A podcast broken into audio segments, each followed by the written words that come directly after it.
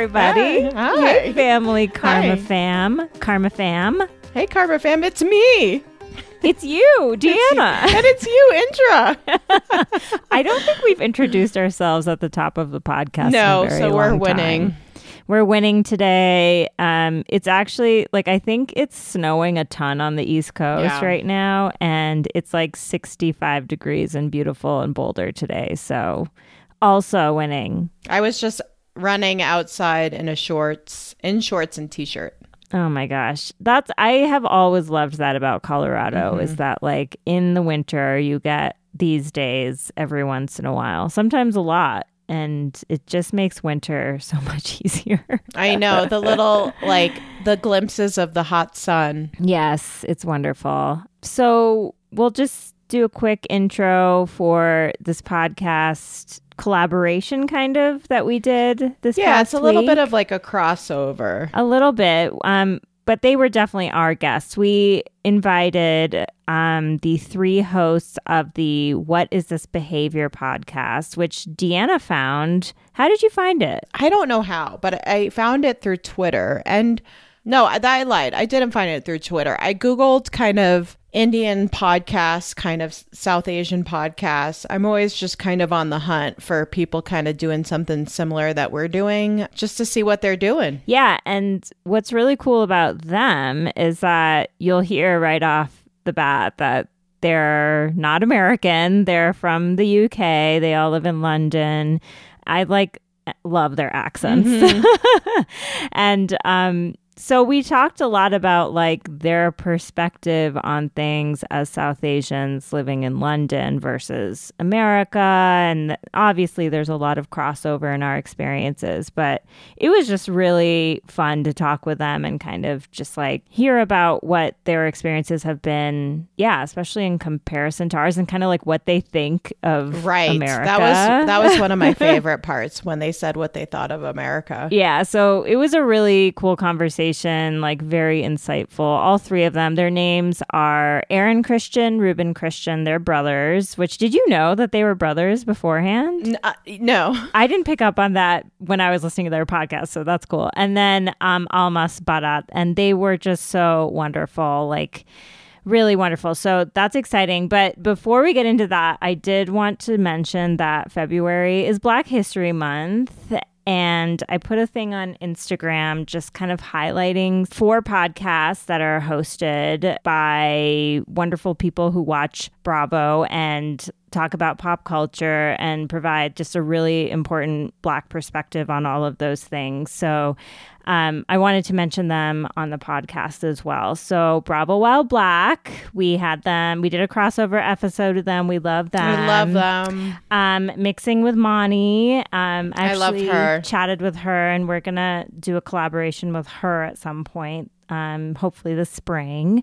Um, Mocha Minutes, who we were on their podcast a few weeks ago, which is super. She's fun. amazing and hysterical. So funny. And what else is going on? And those are just a few. There are more, but those are just a few we wanted to highlight. Like, please listen to their podcasts and support the Black community, especially in a space like Bravo, which I think we've said many times is like a pretty white space. right. Um, so getting their perspective and like championing it is really important. There's a lot of stuff like there's a lot of stuff that has been coming up, especially recently with racial politics that I just like hearing their perspective on. I think it's really important. Right. So Deanna has to run in a second, but I did want to say one more thing is that word on the street is that the Family Karma cast is filming confessionals this week, right Oh, now. really?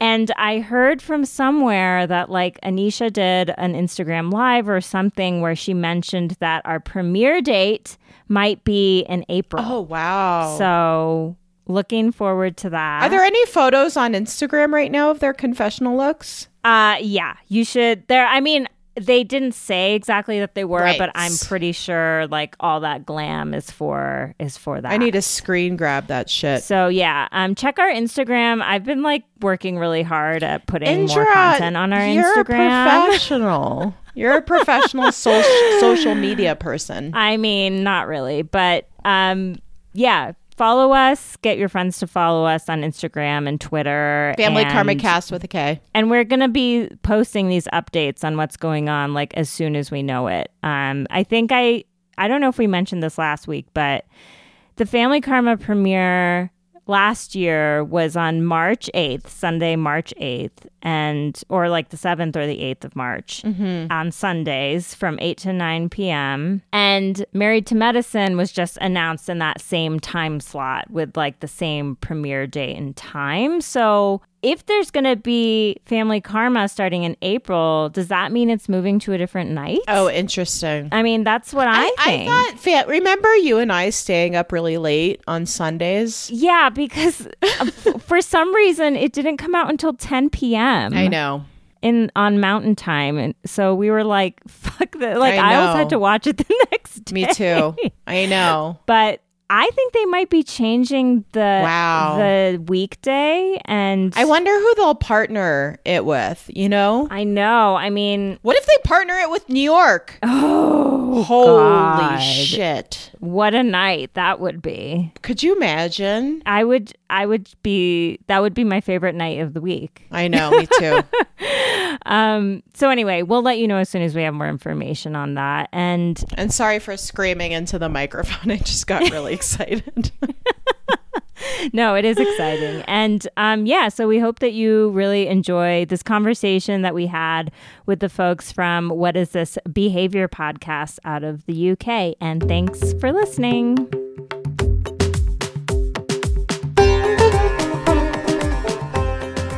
I just listened to your guys' podcast, a couple episodes of it, and I love it. Jeez, thank you so much. I've, we, we've been doing the same. Well, I've just come off of listening to your um, episode about Bend It Like Beckham, which is hilarious. oh. so good. You were like, I was Oh in my London and it rained all the time. Yeah, yeah, that was my experience. I I loved London. I just didn't have any money to do anything but kind of like smoke pot and go to the the uh, movie so theater. kind of down like, the. Either do every it.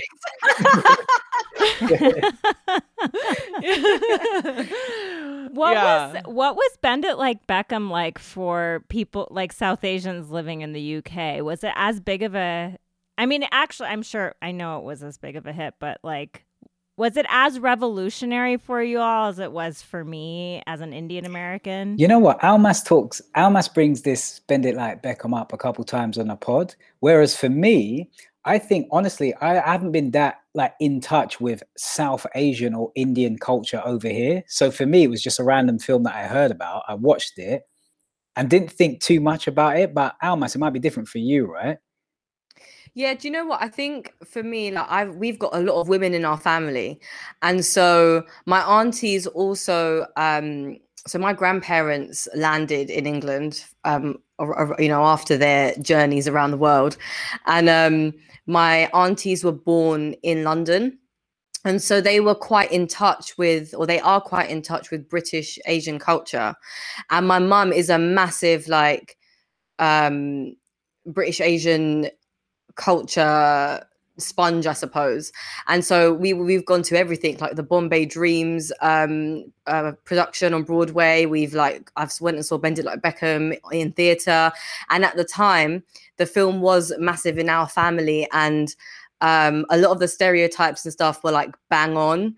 Um, and my a lot of our, my family live in um, Hounslow, which is where this is set, and so it was just like looking at um yeah just looking at our people yeah. Was it the first time you had kind of seen that represented on screen? yeah and so much so that i often forget that it's actually a reference because i think it might be the only one like when i think about Yeah. like british asian culture i think it might be the only one um that's out there because we had an episode on our pod talking about um south asian representation in um was it just cartoons or was it media in general um i think it was maybe just cartoons We But- we tried media in general, but we got as far as cartoons. Like we got as far as Apu and Yeah. thought, fuck it, it's a waste of time. Yeah. I like begins say- and ends my there right gosh. yeah, that was it. yeah, yeah. I mean, what maybe one of the most like racist representations of South Asians. Like it it kind of can't get worse than that in some ways. Yeah, he's the epitome, man. He's like the master of racist representation. And and you know what? I think the worst thing is it was so normalized, and we talked about this in our episode. It was so normalized for us that Mm. kind of self-hate in a way. You know what I mean? Un- until you grow up and you're like, Mhm. wait a minute, what bullshit have we been living by? Do you know what I mean? Yeah, it, it was it was weird that episode because it evolved into basically our lack of fancy dress options, which was like where you go to fancy dress and have no idea. Like eh, it, we basically landed on we either have to just all turn up as pants in pants because it's Mowgli or Dhalsim or some kind of South Asian character. Yeah. And, and pants for us means underwear. Because for you lot, it's trousers. briefs. Oh, yeah, yeah, yeah, briefs yeah. and Okay, briefs. I was okay, like, yeah, yeah, yeah. okay. Okay, huh? That's so funny. That's so funny. Wait, Ruben, you said you were. Did you say you didn't really grow up, um, kind of immersing yourself in South Asian Yeah, I, culture? I or- really didn't. So we're born. So I was kind of like really brought up in um, East London, a place called Newham in East London, which is where, which is Stratford, where the Olympics were for people that aren't too sure. And this is a real like multicultural melting pot of ethnicities and cultures. And so the schools I went to were were really really mixed, right? And I tend to gravitate. I tended to gravitate towards the black community for the most part. So I spent the majority of my upbringing just jamming with the black peeps, you know. Um, so I'm never really in like Indian or Asian culture. My mom tried to send me to like um, a predominantly South Asian secondary school, but it lasted for a year. And even she was like, "Fuck this, I'm taking you out." and then she took me out and she put me back into the into the other school with my with my friends. Yeah, I'd say all three. Well, I'm, I don't want to speak for Almas, but it was similar to me. So obviously, I'm Ruben's brother, so I went Same to pretty much the same schools and stuff. And I don't know, Rubes, if it was also down to the fact that our kind of uh, ha- how we kind of like floated through life, or, or the um, trajectory was was based around those that are around us. So we were really driven by um, the church, which we were like when we were young, not anymore, but I think we were like super religious. And because there wasn't that many South Asian Christians, Mhm. our Mm. peer group was mainly, especially in that area, East Asian, so Filipino, and then like African and West Indians. Um, and then also we fell into basketball rather than football, which is which isn't the norm here. Football, when I mean soccer. Um, and obviously that kind of peer group was was mainly kind of like people um, from the black community. So I think those two things shaped the directions of of how we kind of moved through the world during those early years. Anyway, Yeah, that's really interesting. Um, yeah, I was gonna say for me actually, um, I grew up in Zambia, so that was the first like 10 years of my life. And that was actually probably the closest I ever got to South Asian culture. Um, because I was in a Indian, predominantly Indian Gujarati um, community in Lusaka in Zambia. And then coming back to London, I was then in Hackney, which is, I guess, kind of like as multicultural as like Brooklyn would be. Um, so like lots of different kinds of people. And then I went to school in Enfield and to a Christian school. So that was going further out. Um, so less diverse in the different kinds of people, mainly um, African and Caribbean and English white people were at my school. So either way, like I wasn't around majority South Asian people. Um, and yeah, so I similar to Rubes and Aaron, like I attached myself onto wherever I felt like close to or had had um yeah, where had those overlaps in terms of whiteness, it was definitely trying to assimilate. And then in terms of um the black community, I found lots of overlaps. So like food and you know, just dress and cultural holidays and stuff like that. It was still both were still different. And so I was kind of interacting with both of them in lots of different ways. And um, I just listened to actually the episode about interracial dating, but do you mind talking? I know, I know, it's a heavy, but just like, um, like, can you just tell our listeners like about kind of like dating, like whether you dated like other South Asians or you know what that path was like with relationships? Oh, hold on. Ruben and Aaron have both muted their mics. I know. I was like, who wants to go first?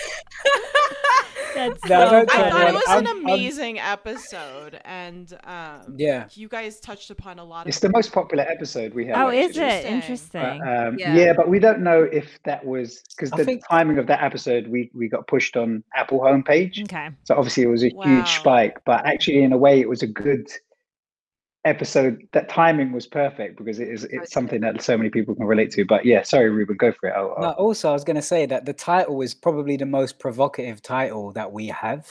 Um, and I think that probably helps pull in pull in people.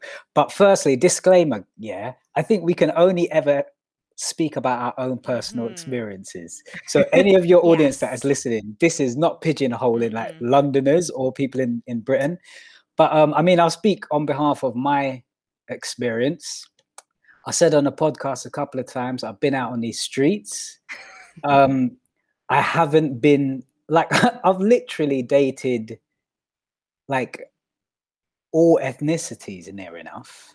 I haven't really um discriminated. but, but but I must say, yeah, the circles that I'm in like kind of leaves me with certain options. And I think because I've been moving mainly with, within the black community at the time, and I said in the episode, within the black community, like so within the South Asian community, as a dark-skinned South Asian man, I'm not held up as like the typically most attractive dude, right? Usually it's fair skin. So I'm like, I'm like the outcast to an extent. And I felt that growing up. But when I was moving with the black community, I started to become this like exotic token. And I was like, oh, I'm gonna ride this shit for a little while. And, and I haven't stopped riding it to be honest. And and the feelings, the feelings I was gonna love I was getting mainly from black women, it was just like it felt good, man. That's the honest fucking truth. I can so relate to that. Like this Yeah. tension between being exotified and being like, well, you know, it gets Yeah, me it gets that. me places sometimes, you know, like I'll take that. you know, if that's what's gonna get that guy's Uh. attention, then like okay. But also but then also obviously all the kind of like dark undertones that come with that that are Mm, mm, that are mm, mm. insidious and um, make themselves known later on. I think, but Mm. yeah, I guess you don't really think about that when you're younger, though, right? Because you're th- there's all these other things that you're still trying to figure out first, and then I Mm. think, especially with the pod, like we've we've had like the ability to kind of look back at those and then be like, wait a second, you know, like I think it does come, it does come Hang through on a that, minute. uh, totally. How about you guys, Almas and Aaron? Um, go, well, Aaron, Aaron and I, I think bonded on the knowledge that was it. Yeah, you and I bonded on the knowledge that we've never actually kissed or been with a South Asian person at all. Me neither. Also, since the pod as Sellouts, well, man. the same. Sellouts. You know what? It's mad. Like I think about it a lot now, and I'm like, I I don't know how I feel about that. I'm not sure if it's something I need to feel about as well. Um, I think I I also had a trip to India a few uh, about a year and a half ago, and I had an immense sigh of relief when I was in um, Mumbai and I was looking around in this restaurant and I was like, there are so many sexy people here, and, and I was like, okay, fine, I found I find South Asian people attractive. Yes, okay, fine, great. and I know that was a massive um, a massive part of it because I know that I really um shrank my south asianness in any spaces that i was in because it really felt like undesirable and to, to be south asian when i was growing up. And um and i'd say that that did internalize like self-hate you know? Um that and that's maybe like the more extreme side of it but if i'm being honest like it was something that i i liked being racially ambiguous like i liked people not knowing where i was from because it Mm, allowed me mm. to like flirt the lines wherever i was. Um, and so and so um yeah i'd say that um i have been also questioned on my partner preference over the years um mainly because my partners have been black. Um i'm just gonna set this cup down. Clearly it's getting serious. Um yes. But yeah i have been questioned and actually like now I really welcome the questioning because really it's an opportunity to interrogate it myself. And it did get to a certain point when I was maybe in like my mid 20s where I was like, okay, let me actually sit down and find out like, why am I dating a particular kind of group of people? Is it because I'm in the social spaces? Is it a preference? Is it like a fetishization? Like I want to be able to know that within myself because I think it's really easy sometimes to dismiss it and be like, well, no, like, of course I wouldn't. There's no bad intention. But if you really check it, we, we're built up of so many different influences, right? And so I needed to make sure to myself and to any future partners that I was loving them for who they were, regardless of where they were from. And sometimes I think the easy answer is to say, I don't see color, um, which like I, I get, but also like i don't see color in the sense that when i'm dating someone i see their i see their spirit and that's what i'm falling in love with. But that's not to negate the fact that their culture and their their race and how they're placed in the world is a massive part of who they actually are. And so i want to see all of that culture. I want to see all of that color and it, it enriches that experience a little bit more. So yeah overall relieved that i find South Asian people attractive, um, speaks more to my love for myself and my culture. So it's really, I'm in a good place with it.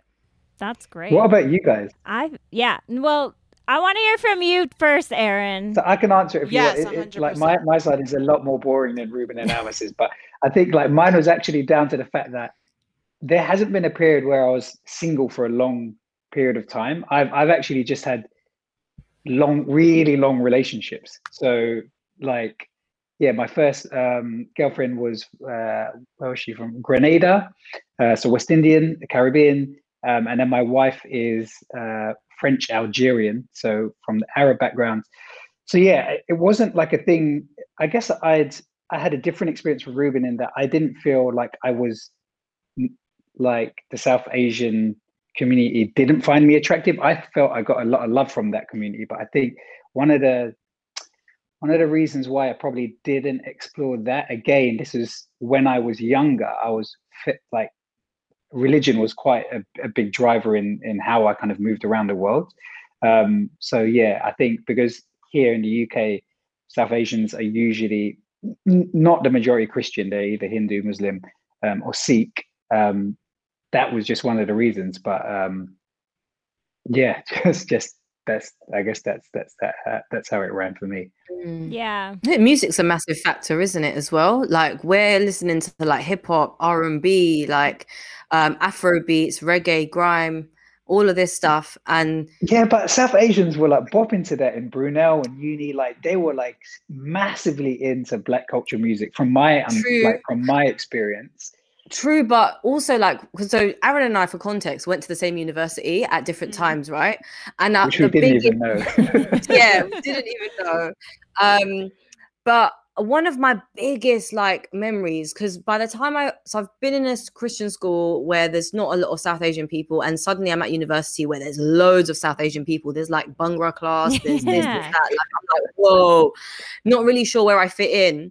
I ended up stay in in uh, or go into ACS, which is the Afro Caribbean Society, mm. which is where I so did I. So did I. That was the only society. yeah, same as Ruben. Ruben as well. Yeah, and um, I remember, and the reason why is because in the first couple weeks, I was really aware that there was loads of South Asian people around me, and I heard one of them say the M word in the background, and I was like they're not my people mm. Straight away. I just literally just i blanked it off and i was like no like mm. then they're not my people. And actually like the black community and my friends who are black are the people that really and i think this is similar with ruben and aaron really embraced us.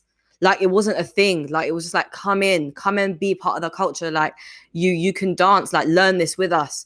And that you know there's that saying like go where love lives for you right? And that's what i think we all did is we all gravitated towards because we otherwise we're just like this one person spinning around. Because we i also was not in or all of us weren't in like majority south asian cultures. Um and i think now we're finding lots more people who are similar in that they've always been like one toe in one toe out or you know like being or being fluid as well with it. Um so yeah. Also to, to add to that as well yeah and this is just from my experience and i'll keep caveat in that. Um, on the come up, the the South Asian circles that were kind of near me, right? Whether that was uni or secondary school or whatever, the majority of those guys, right, were not guys and girls and everyone in between. They were not doing anything. And this is, sounds so horrible, but this is just my truth, right? They weren't doing anything exciting or interesting Mhm.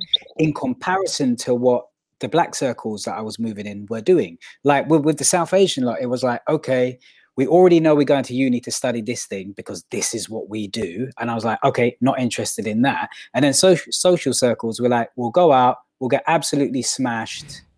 We might fuck each other and make some mistakes, talk about it, not talk about it, get back onto the normal career trajectory, and then get married and silently suffer and not talk about what we really want to do. Like, and that's what I was seeing and feeling. And I was like, Mm. I can't, man. Mhm. I have to bust a left. Yeah, that was my experience. That's so interesting that you say like South Asian, the South Asian circles, they weren't really moving in the way that you wanted them to. And it's like, that's very honest. And it's also a reflection of like that kind of self hatred or whatever it is where Mm. what people project onto you turns into what you become. And Mm. To break out of that, sometimes you have to engage with other communities to be able to like build a new path and and it's hard to do alone, so you need people with you. Yeah, I agree. And you know what I feel is is sad about that at times is that that narrative hasn't a lot of the time hasn't necessarily come from outside our culture, but within it, from the older generations. Like they're handing down limited belief systems to the next generation, and and at times cognitively trapping them within these limited possibilities. And so the cycle continues. You know, Yeah. and that's what that's always upset me. Ruben, can you expand on that? Because just you know, I'm I'm white and I I don't really understand what you're talking about. So tradition is quite a powerful force within South Asian communities internationally, as far as I'm aware. Um, and within those communities, a lot of the tradition is around family values um, and up upholding like old ideals of what it means to be a successful family unit. And uh, what falls under that is certain career trajectories, right? Mhm. as we know, like doctor, dentist, accountant, lawyer. Um, and so if you step out of line of that, what you're doing is, I don't know how to put this, but You're you're staining family legacy a lot of the time, right? yeah, exactly. Or that's what they feel anyway. Yeah. Uh, yeah, I, exactly. I, I feel that's the truth, man. And the older generation don't really want to mess that up.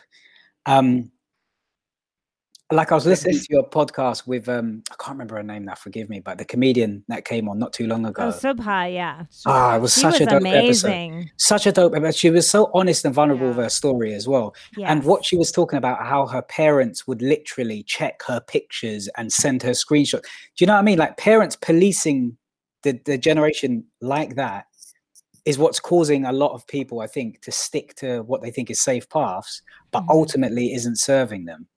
And Mhm. part of the reason, like that's part of the reason we actually started our show. Mm. You know yeah. I mean? Yeah, and I think I think the beauty of doing this now is that we're getting to read one on a personal level, kind of like rediscover our kind of heritage and our culture, and then I guess that was that was a similar kind of narrative in all our lives that we we kind of like we took a left turn because we wanted to to feel con- empowered by like our career choices. Um, and like what we're rediscovering now is like by speaking to people that all done that, that kind of pushed back a little bit. Um, one, we're kind of like obviously understanding like similar patterns, but I definitely feel the younger generation like are now having the ability to explore that, unpack that, and there's just so many people just pushing back. And this is like, and we're just at the tip of the iceberg. Like we're just lucky enough to kind of be able to speak to all these different people doing doing amazing stuff. So yeah, I think it, it's funny, but timing is so important, right? Like I think we had to kind of go through that, and now we're having this kind of like oh, Totally. wonderful kind of space where we can kind of rediscover it. Yeah. Yeah. I it's What- so funny me looking at UK culture. I'm always like, ugh, stupid Americans. We're so like uncultured and like we're just like trying to keep up and not getting there. And I like look at the UK like especially in music, but then also just I feel like the community there is actually just more diverse and there are more people of color like represented in creative spaces. So like is that do you guys feel that as people living in the UK? And then also, I'm very curious to hear about what you guys think of like America Oh, and racial 100%. politics here because it's a fucking And- mess. And no filter, please. No filter. no Uh, filter, Almas, you please. go? None. Yes. Almas, go true. Um, so in terms of one of the things that I think that um I'm sitting in awe in right now, um, especially in the past like maybe 12 to like um 18 months, is because we've been like signaling that we are South Asian. Because it first started with the journey within, right? Actually being like, oh my god, I am actually South Asian. Whoa, what? Okay, cool. Now that I've now that I've realized that, it's like let me find other South Asian people. Because funnily enough, I didn't actually look at Ruben and Aaron as like South Asian, and I'm sure they didn't look at me as South Asian. Do you know what I mean? Mm. So like once we were like, hey, like you're like me, we had like common ground, and then we're like now like this beacon of light, like just like you know, like a lighthouse, like just being like, hey guys, we're South Asian, we're South Asian, and what what that's signaling to me is that like our experiences earlier on where we felt like we had to go left there was probably like tons of us going left silently by ourselves. And because now there actually are like so many south asian creatives and they didn't just like learn this stuff in the past year right? These are people that are like chefs jewelers producers whatever it is podcasters that have been doing this and been on the grind for so long and now we're all a bit more vocal. Um and so in answer to your question i'd say that um we- we're a lot smaller in in you know like london is just so small. And so we're able to have like this overlap a lot like where even though some communities are isolated we're able to um for example i've got a radio show and in march it's ghana independence day and my radio show is on the BBC Asian network. So I have to play, you know, um, a certain percentage of South Asian music and all of this kind of stuff. But I'm like, actually, what does the future look like for me, and what does um, overlap of culture look like?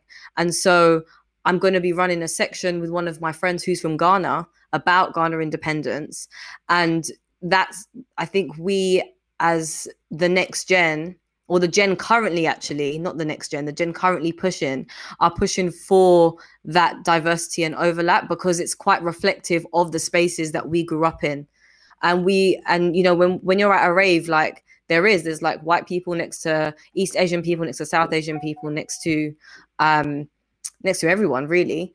But we're in london and i think that's it's a a major bubble. thing as well yeah, Yeah, it really is a bubble and it, it's not reflective of like hull or i don't even know I don't Yeah. know.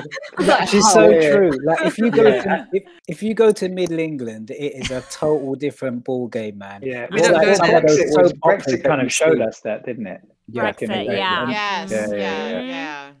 yeah. Yeah, like I feel ten- tense when I get on the train outside of the M25. I'm just like, nah, I'm not doing this. Yeah. Yeah, I think we feel the same about America, though, right? Like, I think it's like you have those kind of, you guys have it more in the coastal big cities, right? Like, Right. which is similar to like for us, like Manchester, Liverpool, London, um, Edinburgh, and then I don't know, do you call it the Bible Belt in the States or something like that? Bible it- yeah, yeah, that's like- one way. Okay, the cool. South. No, I'm just kidding. You're not kidding. Um, I am somewhat. I- there's like, you know, there's Miami and there's like Mm. bigger cities that are more like diverse and less Mm. conservative and Trumpy and all that. So, Yeah, yeah, yeah. It's interesting because we, me, me and my wife had like a, a math, like our first wedding anniversary in April gone planned for New York, and we had it planned down to a T. And like we've both been to New York so many times um, by ourselves, but not together. And I think last year was the first year we're like, do we really want to go back to the States? Mhm. Like, Right. like it wasn't a priority anymore. Like I think may, obviously we'll feel it out and, and see how it is. I don't, for me personally, I don't think like the, the, the coastal cities are backwards. I, I feel there's obviously clearly like a huge divide, as there is here now. Like it, it's, it's just it was always there. There's just now a spotlight and a camera and on Mhm. all the shit stuff that's going on. So Yeah. Also, Indra, like in, in regard to your question, like our thoughts of America, right? To be totally honest with you, like I've always been totally. I mean, the words we use over here is gas, like totally gas Have you guys heard that word before? Yeah. gassed. Yeah, like I've been It's so like hy- hyped. yeah, like Oh, in okay, awe yeah. of, like in awe of, and I, and I think that's down to the the bubble, the consumption bubble that I reside within, right? And everyone's got their bubble, like whether it's and it's the fucking algorithms that are controlling this. Yes. like, do- do, you know what I mean? Yeah. And so the algorithms have fed me like stories about America. I mean, on one side, there's amazing creativity. Like what's Mhm. coming out in terms of Hollywood and the shows and the film industry is absolutely amazing. And some of the TED talks from the American people is absolutely dope. And then on the other side, you got the pol- political situation with with the Trump stuff going on. So it's a total mix. But I think I've taken a lot of creative inspiration from what's come out of America over my over my career and and hats off i think you guys are quite dope at yeah innovating and stuff Well, honestly. that is good to hear. but I feel like I feel like British culture. I'm I'm gonna I'm in music like takes American stuff and kind of reworks it and makes it their own, and then Americans guys are are kind of in awe. Does that make sense? isn't isn't all creativity just constant remixes That's Yeah, so we it like is. never really know where anything's come from right it's hard Yeah, I, but I think there's- there's definitely more of a system here, though. Like, and, maybe Yes. it depends on, on industry. So, like, um, like I always frame America as like they have they basically have the best and worst of humanity. Like when you do stuff, your levels are crazy, right? Like tech and and all of that innovation and all of that stuff. But then when you do it bad, it's Yeah. fucking awful as well. Um, Yeah.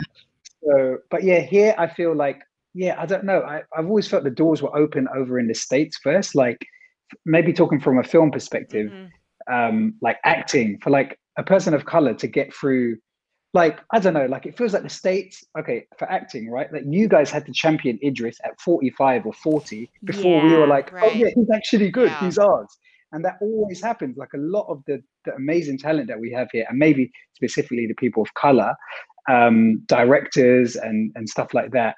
They have to go over to the states. Music, I think we've always had a, had a musical legacy Yeah, um, Yes, in the UK you and Britain. I agree. Um, yeah. yeah. I agree. Yeah, but And- other industries, I think tech, I think film, um, advertising, that type of stuff.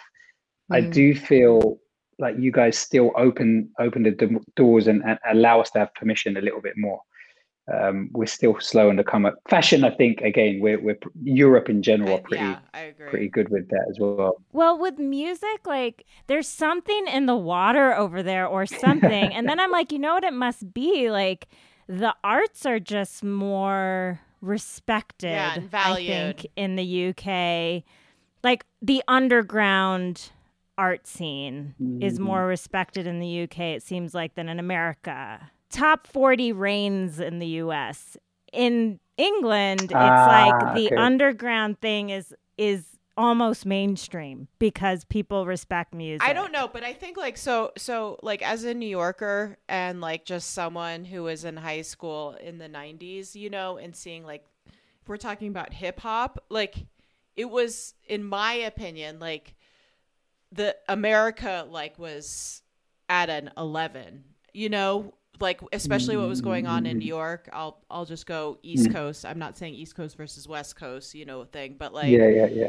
not trying to get like Suge Knight on my ass, but like No one wants no one wants No one that. wants- and unclear, unclear if he's locked up or not. You know, um, but but like I don't know. It's like I, I can say that like in the '90s. I don't know. You can say that I'm wrong. Like I feel like, I think hip that- hop is an American art, right? but then So right now, there's like that. the British hip, like the London hip hop scene. I feel like I'm taking a lot, like right now, from like what is going on there versus what's going on here. you know what Yeah, they made You- it better.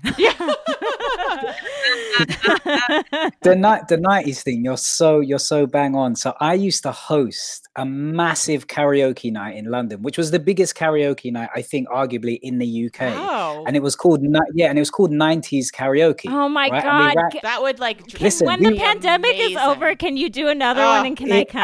absolutely it absolutely banged it popped it was like we were, it was going off for like three years to a point where we'll fill in like a place called clapham grand which is like thousands of people coming in just and there's this one massive karaoke stage right and the whole thing was 90s music it was 90s music but it was also 90s immersive where we dressed the whole place up in 90s vibes 90s computer games 90s photo booth and i would say over 95% of the songs available on the karaoke to Mhm. choose from was all American bangers, Yeah. man.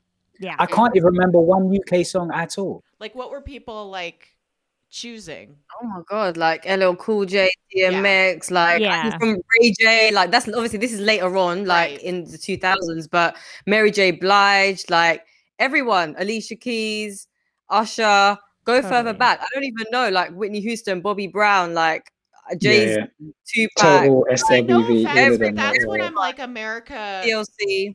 Yeah, dominates. Deanna, that's I- a I good made a point. I sweeping think statement about about all music, but it's really, you know, you have to look at different genres and where they come from culturally. And obviously, like, you know, hip hop was like born in the US Right. in many ways. But um, yeah, I guess I'm thinking of more like other genres of like indie music and stuff like that, where I always feel like Yeah. the UK has been more pushing that forward. Yeah, we did like innovate know and move. I think it moved quite often. So there'd be so many little sub subcultures like new rave and then garage and then grime and then drill and like I think they kind of Yes. so many electronic pockets music. and they just keep innovating and keep, yeah.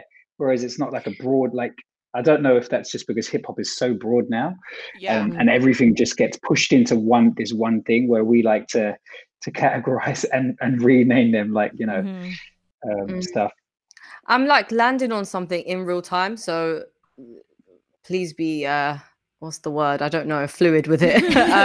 um um I think that hip hop and R&B is music of the African American like diaspora and in the UK we culturally we tend to know where people originate from. Mhm. so we're, a li- we're we're like a two generations like close to the source um at the moment anyway like and so what happened i think in the 90s was like hip hop and american culture was where because of broadcast right? So like hollywood like television everything we had like this complete lens onto america all the time. Like when you think about um uh you know like cable television like we were watching like MTV and those were the main channels where we were getting all of our um all of our media and then we only had one um channel which was channel U and channel U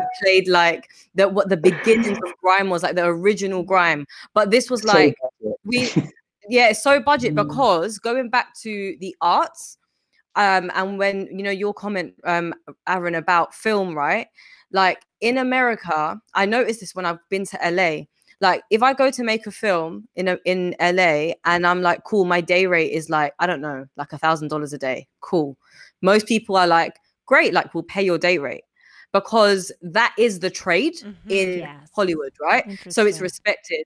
Whereas over here the arts are respected but only the historical european traditional arts so like you you don't you Mhm. you you either like work underground for ages and then as soon as you get the cosign which is how it works it's about who you know in and class in in the uk and so once you start to now move into cred- credibility so like the mercury awards or um you'll start you know like you're a bafta nominated person once you get those the accolades or the cosign of the institutions that's when you start to move in those circles and then your price goes up and your access goes up. But to get your foot through the door is is a lot harder. And so a lot of us still now are all creating on the ground with no backing and no respect to the art that we're creating bringing in all of all of that stuff Mm. um and then like to add on to that in terms of the music here um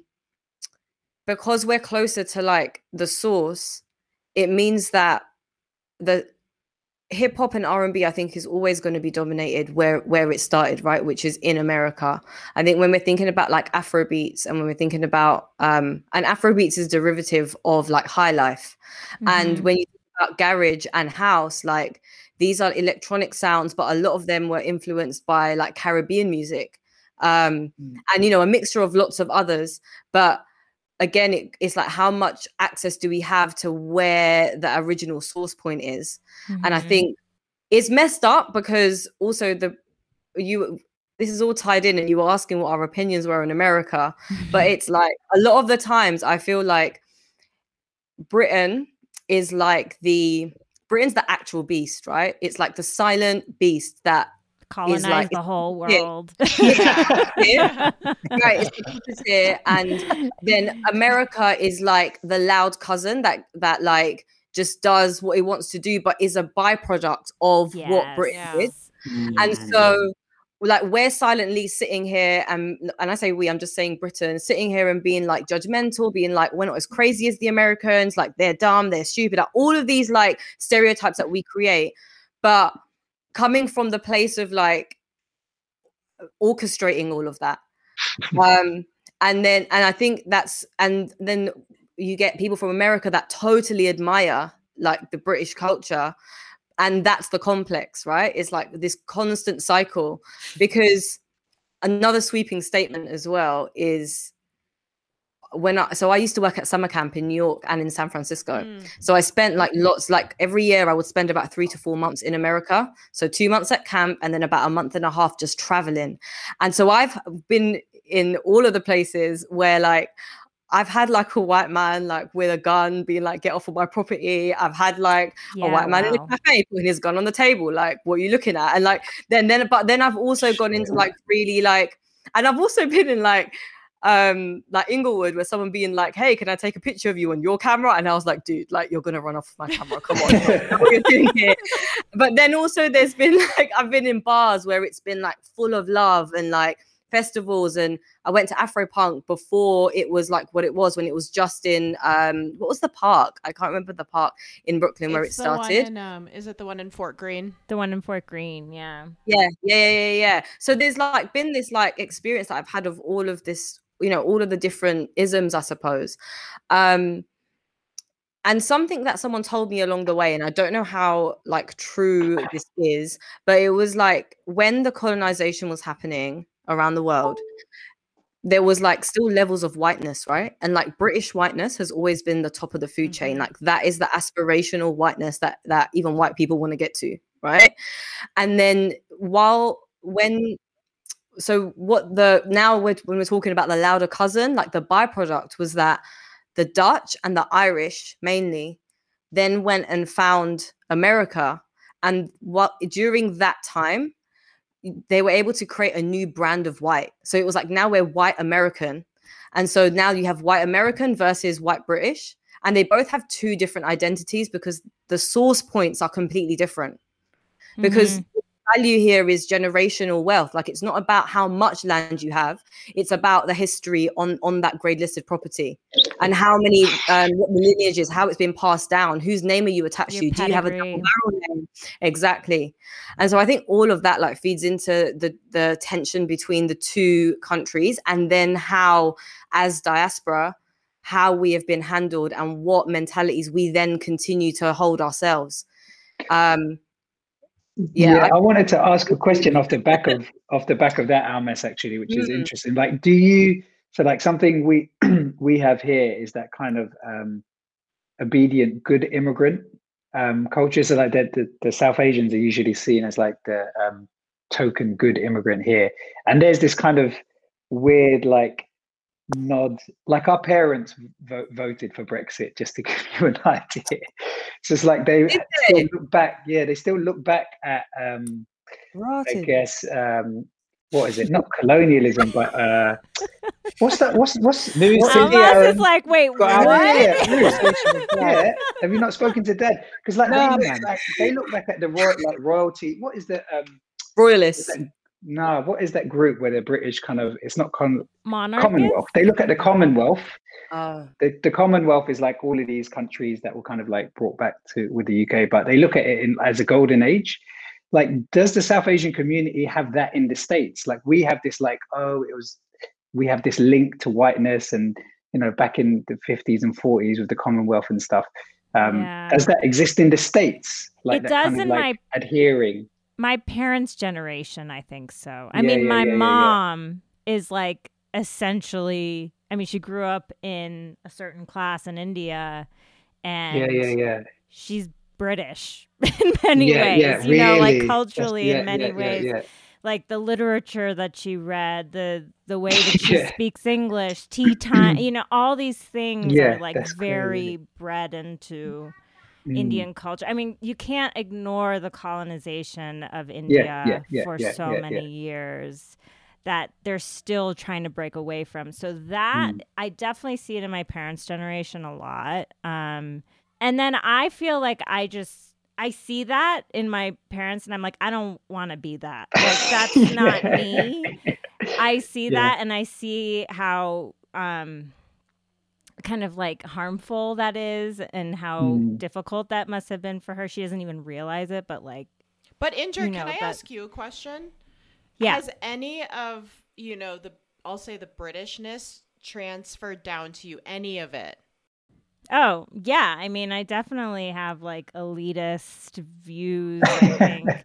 well, with music, it's like my favorite band is Radiohead, you know, and like yeah. that whole intellectual thing is like I think it's a good thing.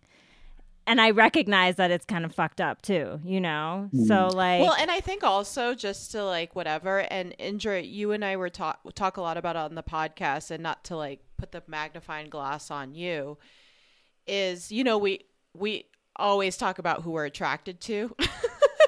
yeah. Yeah, yeah, yeah, yeah, yeah. Uh, Regularly. You know, we're walking like we walk around with like little hearts in our eyes, and it was interesting, like what you what you said, you know, about like Armie Hammer and like who. Oh. Don't link me to Armie no, Hammer, no, no. please. He's a fucking piece of shit, and we've obviously gone on and on about him, but just like about like you know He's what, a hot what- why you're attracted He's to who hot, right? No. Yeah why you're you're attracted to who you're attracted to which Yeah. was like blew me out of the water as just something like Mm, i never really had to think about you well, know I think Almas talked about it earlier, but Yeah. kind of this like I really related a lot to what you said about like I was just trying not to be South Asian growing up and like to suppress that mm, part of myself as much as I Mm. could. And I've grown up in very white places in the US in mm. Ithaca, New York and in Boulder, which are both very predominantly white. So I was one of the only brown people around and everyone I'm seeing around me is white. All media yeah. is about white people. The only brown people I'm seeing are my brothers. Who I'm like, Yeah. I can't be like, I'm not attracted to that, you know. I'm attracted to whiteness. I'm attracted, you know, no incest here. yeah, yeah, yeah, yeah, yeah. I'm attracted to whiteness. I'm attracted to the typical col- like football playing, like American football, like letter jacket, you know, what I was Jock or saying. something. Yeah, yeah. Totally. So and like that part of me, I like I have to be very honest that that is who I am and mhm. also acknowledge how messed up that is and I do feel like I get excited when I'm ex- when I'm like attracted to a South Asian man, which is like so messed up. Like Riz Ahmed is like the hottest guy Oh, ever. yeah. Like, everyone when he says showed that. So many say 100%. that. So hot Do when he showed up on my HBO screen, I was like, I love myself again. Do you think if if Riz Ahmed was like wasn't Riz Ahmed and he was just the guy that walked past you in the street, do you think you'd have the same attraction? That's a really good question. I question. would. i mean I i'm white so. but like I- i, would Yeah, But I I'm attracted to like everyone though yeah. You don't discriminate. I know. get that, man. That's a good question though, because I do ignore brown people in terms of attractiveness Yeah. sometimes because I'm like, that's not an option. indra can know? i ask Yeah. can i ask who was the first brown person that you were like i'm attracted to this person Oh, that's a really good question. Not They can't be a cartoon. They have to be a real person. you know, we went we took a trip to India once. My family took a trip to India once and um we used one driver to take us around Delhi the whole time. We like hired a service and the driver was really hot. and I remember I don't remember how old I was, but I remember being like kind of stunned that I was like finally I had found someone who is and maybe it was because I was in India and I was finally around a bunch of brown people Mm, and it was mm. like okay these are my options you know it's, it's so messed up I feel like I Yeah, people aren't you like know what? judging me I- no, You- You're just so right, man. I always think about these odd things, man. I think there's so many different layers to attraction, and so many of them are unconscious due to our conditioning, our cultural upbringing, and socialization and whatnot. And trying to pinpoint that shit for me has been so mm. interesting. Random question to you guys, because these are the kind of things I think about, right? But do you think, or actually, I'll take it back. Like when I was younger, coming up as a young adolescent male, the only pornography that was available to me at the time was page three in the Sun newspaper. I don't know if you guys know anything about this. Like a tabloid Okay, kind of so there's a, newspaper. right. So there's a tabloid, um, mainly right-wing newspaper that's still published here in the UK called the Sun, and on page three of the Sun was a topless woman. Right, and that was the only access to naked women I had as a young man. And the majority of those women in the well, they were all white. And so automatically, I started to, whether it's consciously or unconsciously, link sexual arise, arousal to white women. And for a long time, I couldn't sexualize any woman that wasn't white until I unpacked that later on. I don't know if I'm making any sense here. no so that makes a don't know. lot of Uh, sense I think it's interesting because it's like what we had in the states. Indra, did you have Cinemax growing up? yeah but I didn't have my parents wouldn't pay for cable in true South Asian form So we had did you so we had this thing called S- we called it Skinamax, which was like softcore porn. and and I, from what I remember growing up, it was always like white characters. And for me, the first thing I saw that was semi-sexual that was in a, like a public forum was on HBO. They used to have this thing called like Taxi Cab Confessions. mm-hmm Did you guys have that? no. So basically, it was in the 90s, and they would put a video camera in a taxi and like film it from. I mean, it was so evolved, like so ahead of its time. It would start it at like 10 p.m. and ended at like the video at like 5 a.m. And so you would get all these like cast of characters coming out of the bars, and I'm sure you can get it on YouTube. And that was the first time I saw like sexualization or like sexual. Do you know what I'm talking about? Of like different cultures and like different people because I, I know I grew up in like such a white space and um and it also was like I need to move to New York City like but um and and it would be like you know maybe they're making out in the back or like talking about like some sexual event that just happened. And for me that was like my first indulgence into because in the 90s I couldn't get like pornography. I you know or just like maybe my brother had magazines that I didn't know of, but it was mostly about white men telling white kids telling me what Mm. sex was, which is Mm. fucked up, you know, and Yeah. like why I think it's really important. I have two sons of like introducing them to sex rather than having people talk about it in uh, like a Right. educated space like other kids. Yeah. especially Yeah. these I don't even know if I'm answering the conversation, but Yeah, no, it makes sense.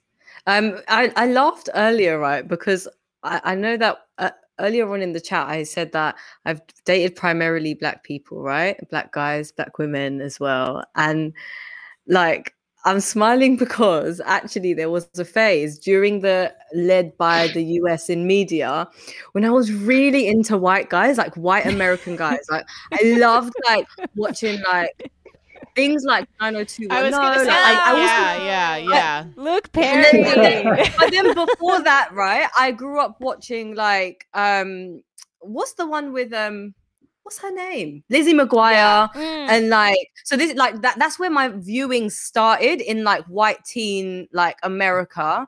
And then I remember being so excited that I was going to like this Christian school because I was like, oh, amazing. There's gonna be like loads of white guys there, yeah.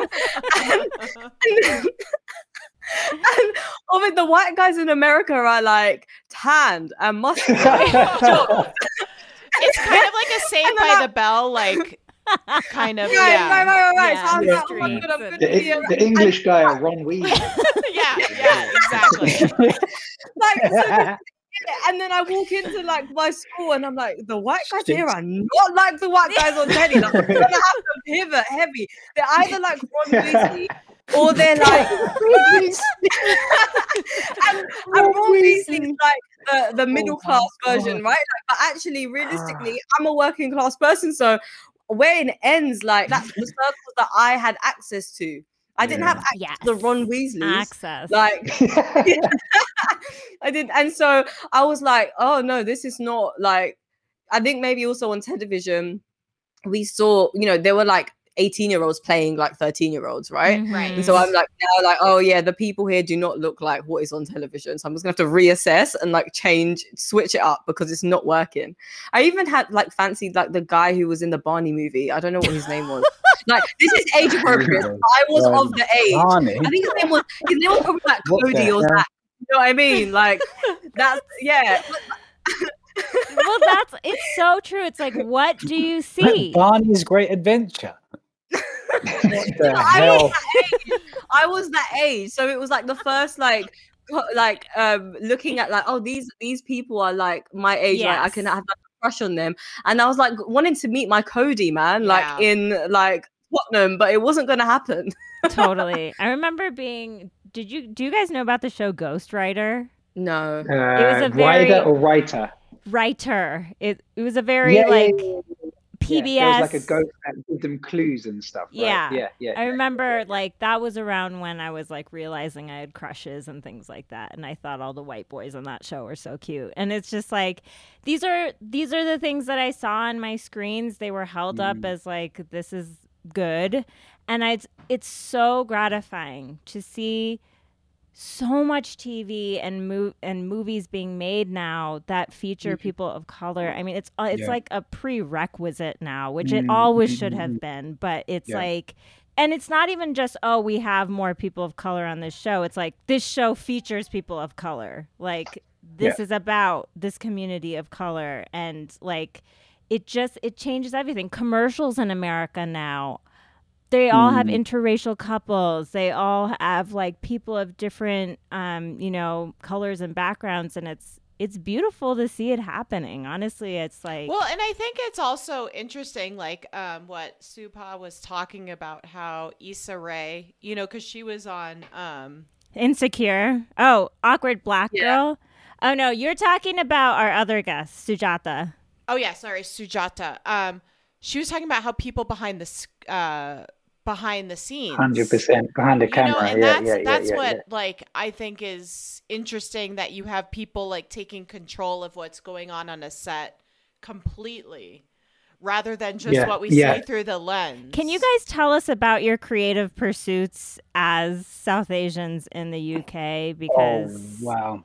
How long we got? How long we want to we got, highlight that we really do Yeah. obviously I guess I, I can start just based on the last comment though, like because I think this is one of the reasons that we've definitely done the pod because I think there's these kind of like few stages where like diversity and inclusion and stuff was kind of going through that first like growing pains of like okay getting people of color and different backgrounds on screen. And i think what we're fighting for now is like no we you need those people at the table making the decisions because then you're not going to have you know like the h&m monkey mistake and things like that. They just you, those you know like those blind spots are covered and there's so much nuancy like down to casting right? Like i think when i done my short i was saying to ruben it was like this short was about how i got into the industry like in fashion and and, and advertising. And it was like just trying to cast a south asian a, a, a dark skinned south asian guy like i was like okay i'm a i'm a i'm a south brown south asian man that wants to direct this film. Cool i'm behind the camera. That's that's a step forward. But when you get to the casting pool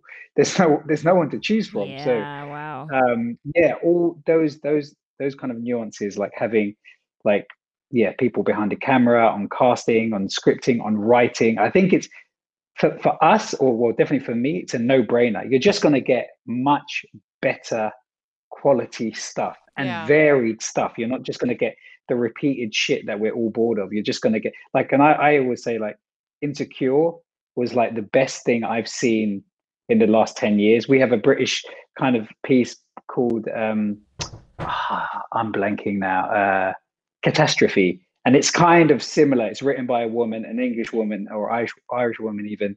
But i was just like yeah i want to see more stuff written direct produced by women. Mhm. like what the fuck? Like that's like it's just showing stuff experiences that as a dude i've never experienced but it's fresh it's innovative it's fun. So um yeah i think that's important. I don't know if ruben and Almas want to jump in on the full career stuff. Um, yeah, I, I think for me, I've mainly been navigating the entertainment space, right? As um, I've done stand up for a couple of years, I've done a lot of presenting and hosting, working towards TV shows online and and in house and whatnot. And what I've found is that number one is very clicky. Um, you and it's it's majority controlled by the white middle class, as is most of the world, right? So that's no difference over here in the creative industries. And I was all, and going back to what Aaron was saying, and what I think you all agree on, is that the people that are making this the decisions are still primarily middle class white men. So what they're letting through as gatekeepers is going to be within their interests, right? So it makes more sense for us to get into those spaces where we are producing, directing, we're create making decisions and creating.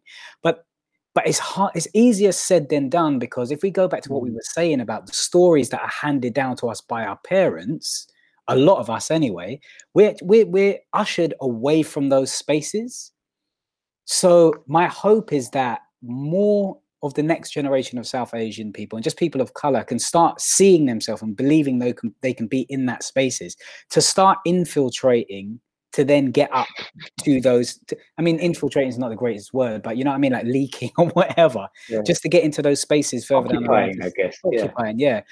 And at the same time, it's building what we possibly can from the ground up in other spaces and in other ways as well. Because ultimately, in, the institution and the machine is going to be extremely hard to change. And, and, and as far as I know, systems change takes at least 10 years.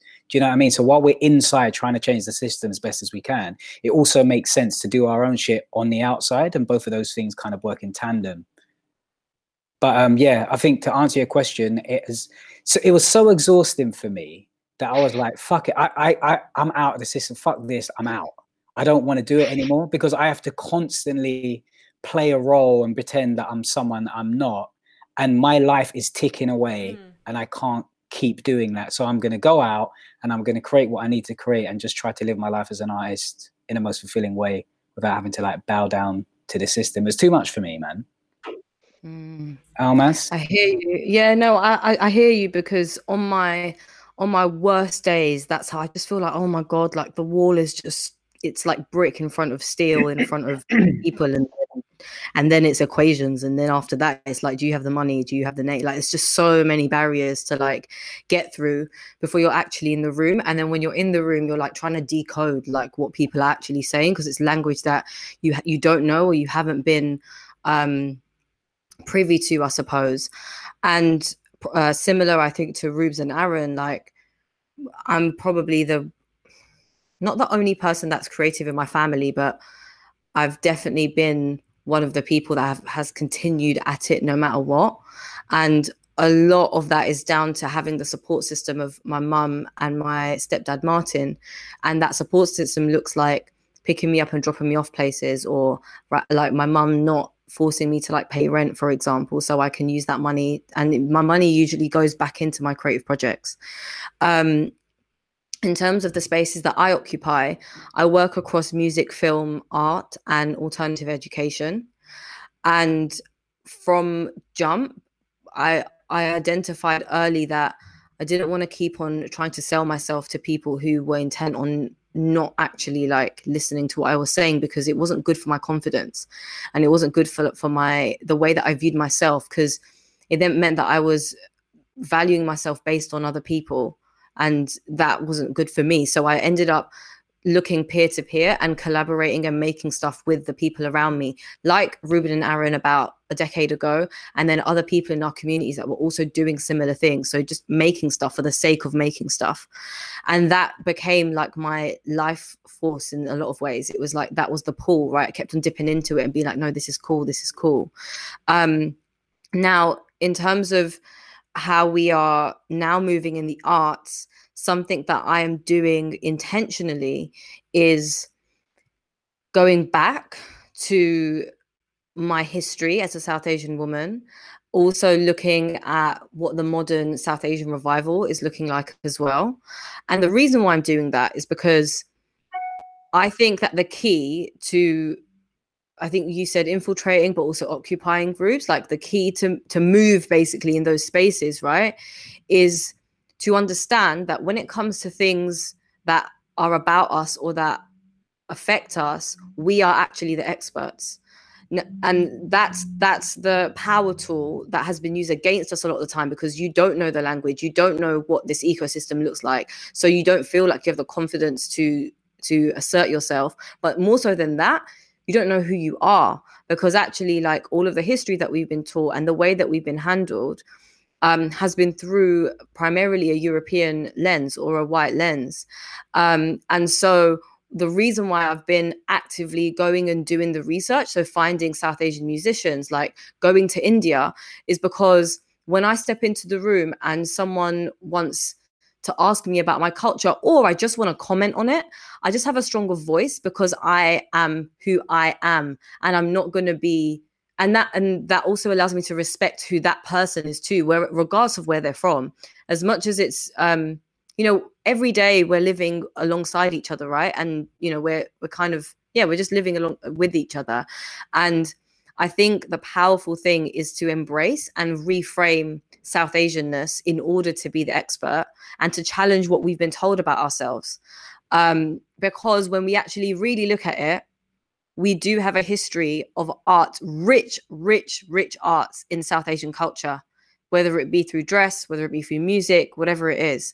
And so all of the ideas and the stereotypes that have been created about being mathematicians or being lawyers or doctors, that's there too because we're obviously smart and talented. But the arts bit is so big. Like Bollywood is a bigger industry than Hollywood, guys. Like, do you know what I mean?